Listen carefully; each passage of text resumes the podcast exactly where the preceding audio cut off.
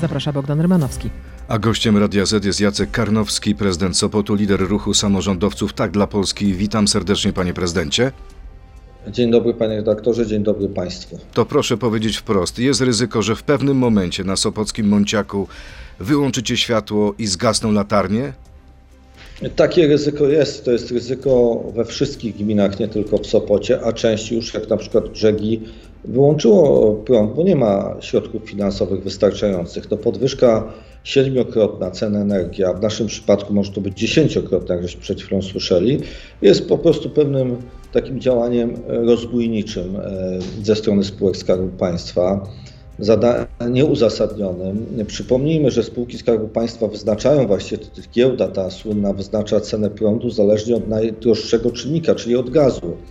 I te spółki mają no, horrendalne marże w tej chwili. Te marże to jest połowa właściwie ceny tego prądu i dla nas nie rozumiemy zupełnie, jak rząd będący właścicielem tych spółek Skarbu Państwa nie umie tego horrendalnego zysku ograniczyć, tylko chce, no to powiedzmy sobie szczerze, nie tylko od samorządów, ale także od przedsiębiorców tak horrendalnych podwyżek, tak? No, mieliśmy przykład azotów, które przestały produkować, ale mamy przykład poszczególnych małych przedsiębiorców, którzy po prostu upadają, piekarni, nie wiem, różnych zakładów wytwórczych, rzemieślniczych, restauracji.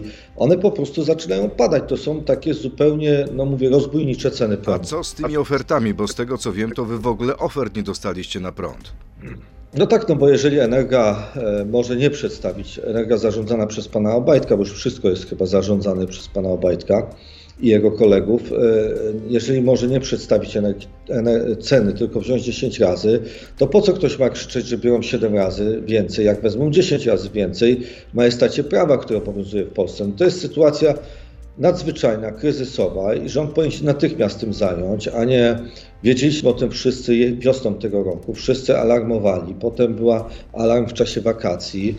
No i teraz y, mamy się spotkać z rządem w tej sprawie dwunastego października, ale my już nie możemy czekać, stąd też nasza decyzja jako samorządowego Tak dla Polski, jako Związku Miast Polskich, Unii Metropolii, że zaczynamy demonstrację w Warszawie w ten piątek o dwunasta trzydzieści, idziemy spod Sejmu pod K P R em z petycją, bo to naprawdę, no mówię, nie, nie chodzi o ogrzewanie ratusza, tak? To chodzi o ogrzewanie szkół, to chodzi o ogrzewanie basenów, chodzi o oświetlenie ulic, ale także o prąd dla przedsiębiorców, dla ludzi, którzy no, gwarantują miejsca pracy dla naszych mieszkańców. Panie, panie prezydencie, kilka dni temu rozmawiałem w tym studiu z ministrem Budą i on mówił, pytałem go o tą demonstrację, on mówił, że jeśli już chcecie demonstrować, to powinniście to robić w Brukseli albo w Moskwie, bo tam są przyczyny tego zjawiska. No ale przyczyną czego zjawiska jest to, że rząd nie umie od kilku lat odblokować ustawy o wiatrakach, że nie um, zniechęcił Polaków do moto- montowania fotowoltaiki. Zobaczmy, że te źródła O Z E odnawialne są najtańszym elementem produkcji prądu. To, że rząd prowadził tak złą e, paliwową politykę, to, to chce, żebyśmy gdzieś indziej protestowali. No myślę, że gdzie mamy w Brukseli przeciwko temu, że rząd nie umie wypełnić kamieni milowych w sprawie K P O, to mamy w Brukseli protestować. Będziemy protestować tu w Warszawie, głównie jeżeli chodzi o ceny prądu, ale także jeżeli chodzi o K P O. Posłuchamy to pana Budę, ale demonstracja będzie w Warszawie. Panie prezydencie, a może to jest przesadna akcja, przesadna, może to jest histeria, bo mamy tutaj zapowiedź sprzed kilku, kilkunastu dni wicepremiera Sasina, który proponuje maksymalną cenę prądu na poziomie około sześćset osiemnaście złotych za megawattogodzinę właśnie dla jednostek samorządu terytorialnego. Czy gdyby taka kwota została ustalona, to byłoby dla was do udźwignięcia? To jest zdecydowanie wysoka kwota, ale na pewno dużo lepsza niż trzy razy większa, tak? To jest znaczna podwyżka i chcielibyśmy zobaczyć kalkulację tej kwoty, nie ukrywam. Bo... To jest podwyżka około czterdzieści do pięćdziesięciu procent w stosunku do tego, co dzisiaj. No to jest jeszcze zdecydowanie do zniesienia, ale jest pytanie, czy to będzie także dla przedsiębiorstw wodociągowych, którym rząd nie zgadza się, bo to rząd Wody Polskie, to słynne, słynna, bardzo dobra firma polska, wyjątkowo dobrze zarządzana, Wody Polskie, zatwierdza taryfę wodną i nie chce się zgodzić nawet na kilkuprocentową podwyżkę cen wody samorządom, a jednocześnie te samorządy dostają, mają dostać podwyżkę cen wody, cen prądu. Zobaczmy, czy to też ich obejmie, kogo to obejmie, czy wszystkich to obejmie, ale czy obejmie też drobnych przedsiębiorców, bo czy w Kołobrzegu, czy w Sopocie, my mamy bardzo wielu drobnych przedsiębiorców i chcemy także ich chronić. A przypomnijmy, że na przykład już w Gorzowie czy w Gdyni zaczęto zastępować komunikację elektryczną, trolejbusową, tramwajową z autobusami, bo okazuje się, że lepiej wjechać starym autobusem niż po prostu doprowadzić się do bankructwa jeżdżąc na prąd. Wyobraźmy sobie, że wchodzi w życie ta podwyżka, ta podwyżka czterdzieści do pięćdziesięciu procent, o której mówi wicepremier Sasin. Czy w przypadku takiej podwyżki i tak będziecie musieli robić oszczędności, a jeśli tak, to na czym będziecie oszczędzać? Część samorządów na pewno będzie musiało oszczędzać, bo nam zabrano także dochody własne i tych dochodów nie ma. A te trzynaście miliardów złotych, co chce nam rząd rekompensować, to już mamy i za ogrzewanie mieć, i za te dochody własne, i te, które nam teraz zabrano i poprzednio. Na pewno nie chcemy oszczędzać na szkołach, to była ostateczność, także na pewno nie chcielibyśmy zamykać basenów, chociaż niektórzy je zamykają niestety, ale myślę, że taką pierwszą ofiarą będzie oświetlenie ulic między pierwszą a na przykład piątą rano. A nie boi się pan tego, że takie wyłączenia spowodują no jednak pogorszenie stanu bezpieczeństwa, może pojawić się plaga kradzieży, włamań i tak dalej, i tak dalej? Oczywiście, że tak, tylko żeby nas rząd nie okradał, to i my nie dopuścimy innych złodziei, żeby okradali ludzi. No jednak te spółki Skarbu Państwa, mówią, mają nadmierny zysk, wykorzystują go na, nie wiem na co, na propagandę, na zakup gazet, na dofinansowanie. No ale różnych... wie, wie pan, mamy zapowiedź pana wicepremiera Sasina, będzie podatek od tych koncernów energetycznych. No, mamy po, co więcej zapowiedź, że będzie podatek od wszystkich przedsiębiorstw, które mają nadmierne zyski, co jest już takim janosikowym i rozbijaniem przedsiębiorczości, a dla nich, no dobrze, tylko wie pan, panie redaktorze, będzie, będzie, będzie, ma być, będzie, a gdzie jest, tak? My się opieramy na tym, co jest. No my musimy włączyć ogrzewanie, mamy coraz dłuższy ten cykl oświetlenia ulic, musimy ogrzać szkoły, baseny, to wszystko kosztuje. To jak długo musicie czekać, żeby dostać konkretną ofertę na przyszły rok?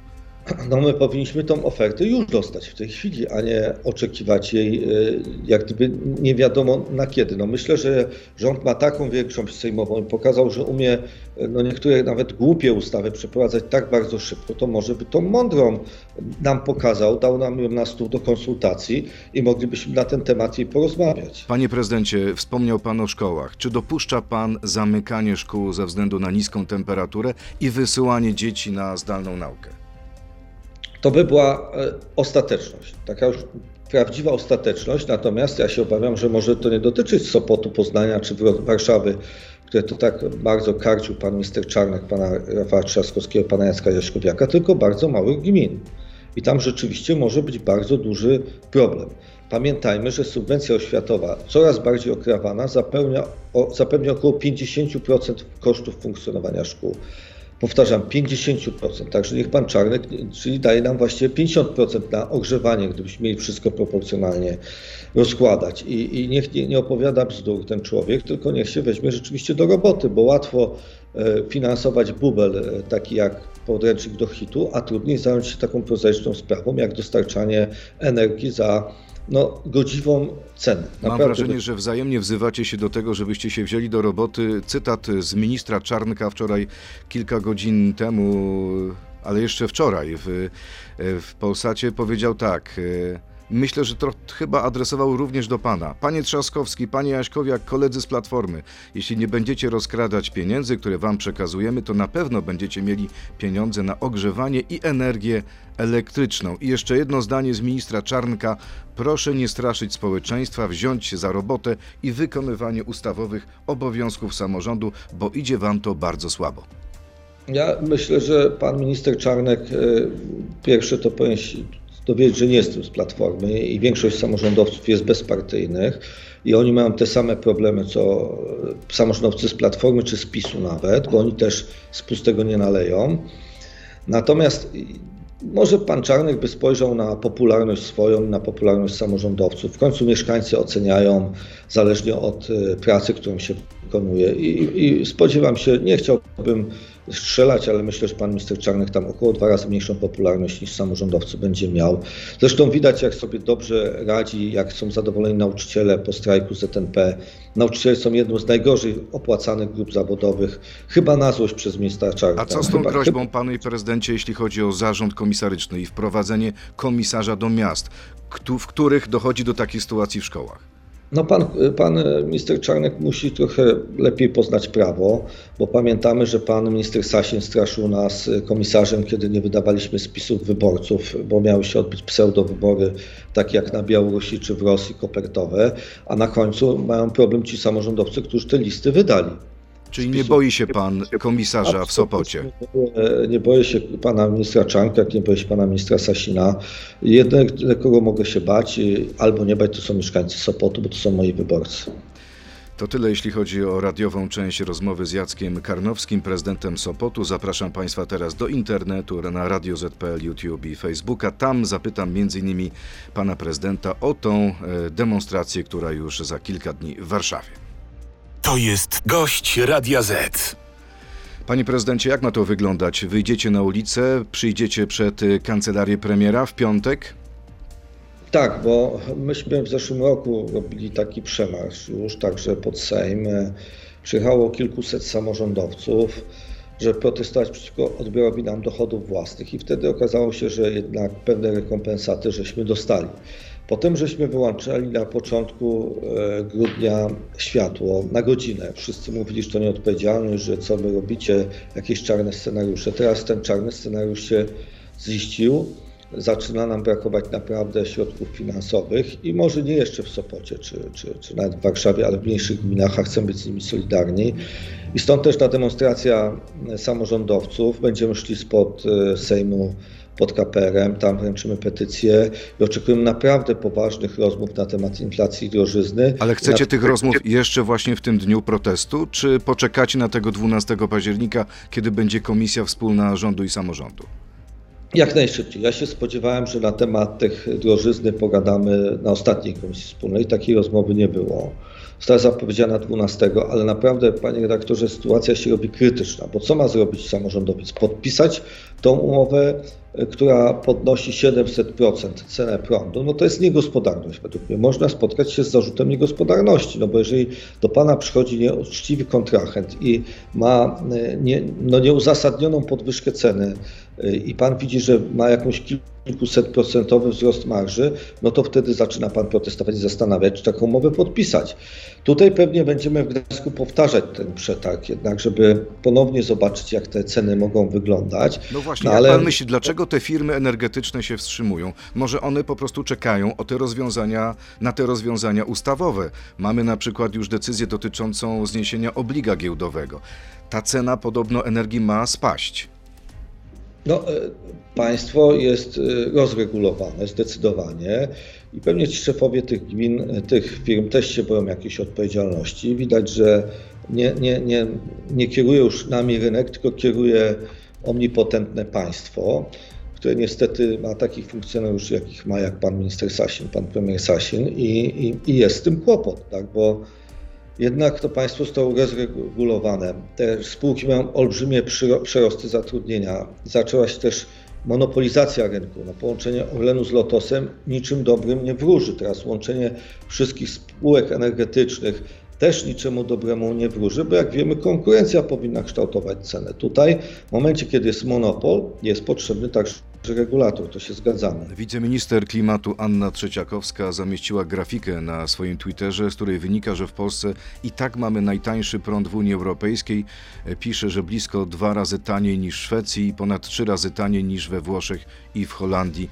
Poza tym nie zwalniamy tempa i pracujemy, żeby ceny w Polsce były stabilnie niskie dla wszystkich. Czyli może to się zdarzyć w najbliższych dniach, tygodniach, no że jednak ta cena nie będzie tak wysoka. O, tak jak miała się zdarzyć milion samochodów elektrycznych i miała się zdarzyć budowa promu. Nie ma pan zaufania. Nie, absolutnie. No, wie pan, także przedsiębiorczość, wszystko opiera się na zaufaniu, tak? My, ile, ile można czekać, tak? Natomiast no, oczywiście możemy porównywać się, że w Szwecji chleb jest dwa razy droższy, tylko że ludzie tam dwa czy trzy razy więcej zarabiają. Możemy się porównywać, że w Niemczech tak samo jest, tam też dwa, trzy razy więcej zarabiają. Nie wiem, jak jest we Włoszech, na południu pewnie trochę mają się ludzie gorzej, na północy lepiej. Także lepiej, żebyśmy nie porównywali się do tych krajów, a Polska z kraju, który był samowystarczalny, staje się krajem, który musi chodzić po prośbie, a pamiętajmy, że mamy najmniejszy procent tej energii odnawialnej. W budowie elektrowni jądrowej też kolejny rząd mówi, kolejne bajki. No to jest zaniechanie ostatnich trzydziestu lat, panie prezydencie, taka jest no prawda. Tak, ale pamiętajmy, że, że Prawo i Sprawiedliwość rządzi siedem plus dwa, czyli dziewięć lat jeszcze byśmy może rząd Olszewskiego premiera dołożyli, trochę dłużej. A wracając do tego protestu, jaki jest scenariusz tego protestu? Najpierw demonstracja w Warszawie, jeśli nic z tego nie wyjdzie, jeśli rząd nie posłucha, nie będzie z wami rozmawiał, to planujecie taki, taką solidarną akcję wyłączania energii w nocy. Jak to miałoby wyglądać? No miałoby to mniej więcej tak wyglądać, o tym jeszcze rozmawiamy, że wspieramy już te samorządy, które już muszą wyłączyć tę energię i już wyłączyły. To, to, to, to jest kilka już samorządów, które musiały to zrobić i my nie chcemy to, żeby to było tak, że jedni mają wyłączone, drudzy nie i wtedy pewnie byśmy od pierwszej do piątej rano jednej nocy wyłączyli, a potem zobaczymy, co będzie dalej. No, I w naprawdę... ilu miastach był, to było, panie prezydencie, jednocześnie? To było w około osiemdziesięciu miastach w zeszłym roku. Myślę, że w tej chwili ta sytuacja jest tak zła, że to będzie kilkaset gmin i miast, bo w tej chwili, no jak, jak mówię, już część musiało to przygasić, czy, czy co drugą latarnię, czy drogi wyjazdowe jak w Słupsku. No, no, no te ograniczenia niestety muszą być zdecydowanie wprowadzane i przy takiej złej polityce, podkreślam złej i zaniedbaniach przez lata, ale panie redaktorze, no mamy sytuację tak krytyczną, a dalej nie, musimy, nie, może, nie umiemy tej głupiej wiatrakowej ustawy przerobić. Dalej nie umiemy cofnąć się w tym e, prosumenckim e, produkcji prądu na fotowoltaiki, chociażby do tego, co było parę miesięcy wcześniej. Ostatnio, kiedy Polacy... panie prezydencie, słyszałem prezesa Kaczyńskiego, chyba nawet w sobotę, który był w Koszalinie bądź Kołobrzegu i on mówił o tych wiatrakach. Mówił, że lada moment będą przepisy poprawione, ale że tutaj jest kwestia jednak pewnego bezpieczeństwa, oddalenia tych wiatraków od gospodarstw domowych, że tu musi być zgoda ludzi, że to nie może być niebezpieczne dla nich. No ale w czym ma być niebezpieczne? Chyba że pan prezes Kaczyński wierzy, że się kury nie będą niosły albo krowa nie będzie dawała mleka. No jednak przestańmy wierzyć w zabobony, ale jest także mnóstwo zabudowy przemysłowej, tak, gdzie tej odległości nie powinniśmy w ogóle uwzględniać. I jest naprawdę bardzo, to, te gminy też się mogą wzbogacić na podatku.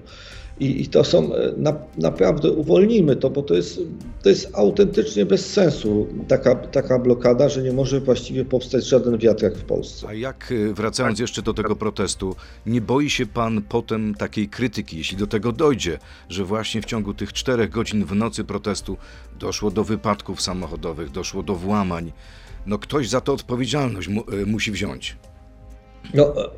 Ale co mamy zrobić? To nie, naprawdę my byśmy chętnie rozświetlili nasze miasta iluminacją świąteczną, tak?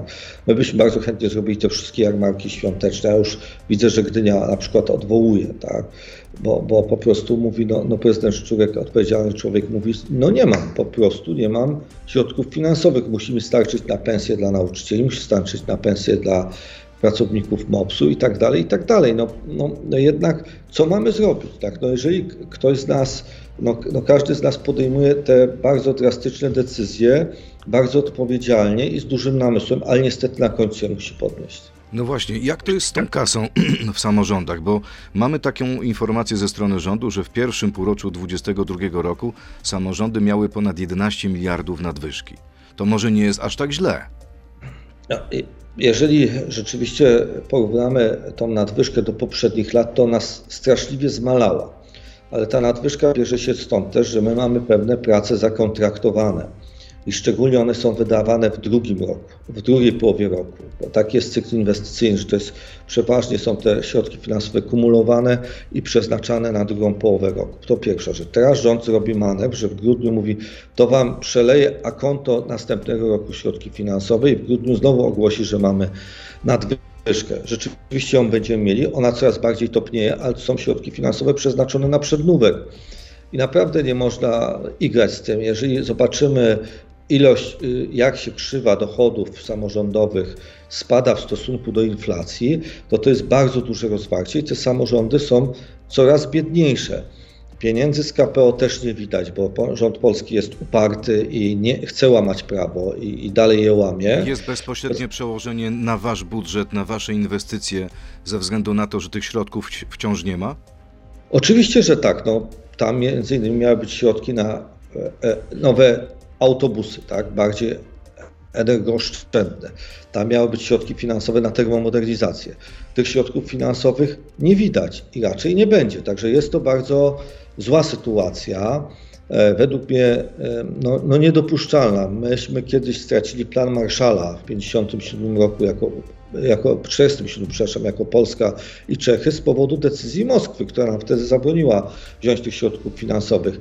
Teraz nam prezes Kaczyński zabrania Polakom znowu za, pobrania tych olbrzymich środków finansowych, które co więcej Polska będzie musiała spłacać, bo to jest wspólny dług Unii Europejskiej, czyli są środki w K P O w innych krajach, które tamci mogą wykorzystywać, my nie możemy wykorzystywać, bo łamiemy prawo, bo nie gwarantujemy uczciwego wydania tych środków, a jednocześnie będziemy musieli te środki spłacać. Czyli pana Wtedy... zdaniem winny jest rząd? Tutaj żadnej winy po stronie Brukseli nie ma, bo rząd twierdzi, że właściwie byliśmy dogadani, a teraz to, co robi pani Ursula von der Leyen, to polityka, czysta polityka, która ma służyć temu, żeby obalić ten rząd i władzę przejęła w Polsce opozycja.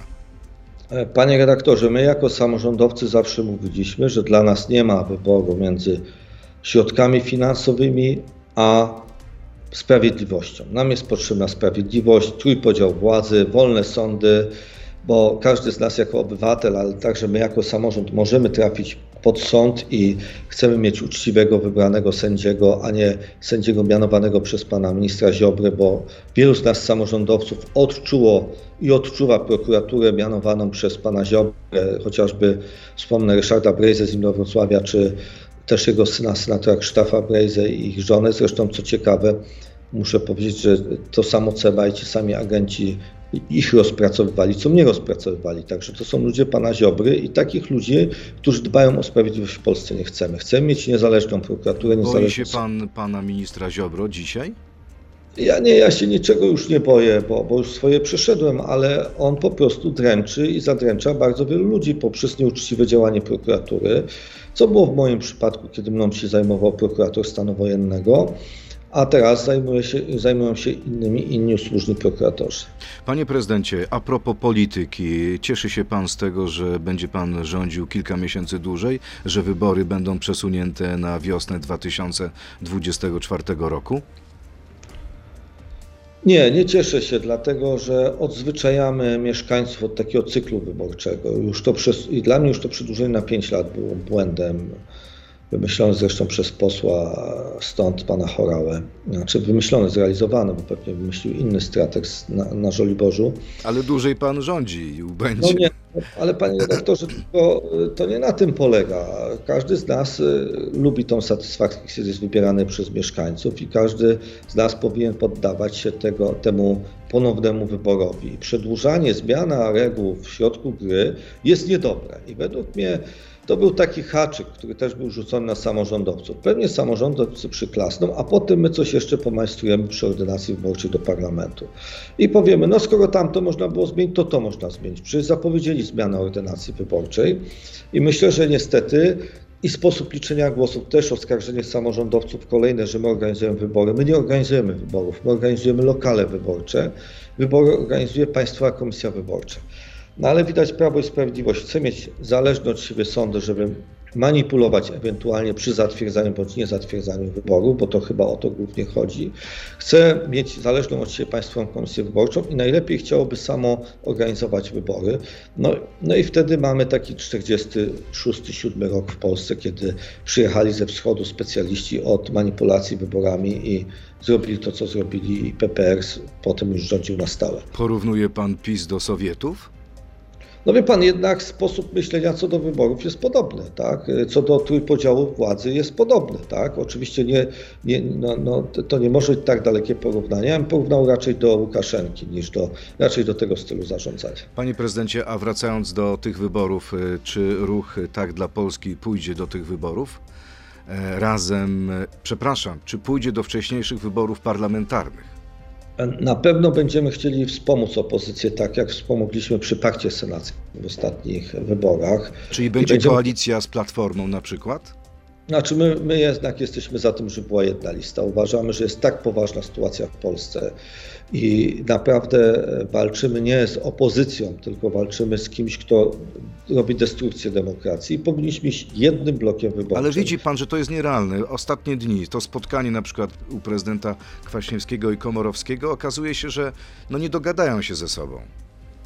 Co do programów, co do polityki zagranicznej widać się dogadali, co do programu samorządowego, który myśmy zrobili pierwsze takie spotkanie w Senacie i zarówno Donald Tusk, Szymon Hołownia, Władysław Kośniak-Kamysz czy Włodzimierz Czarzasty siedli razem i podpisali postulaty.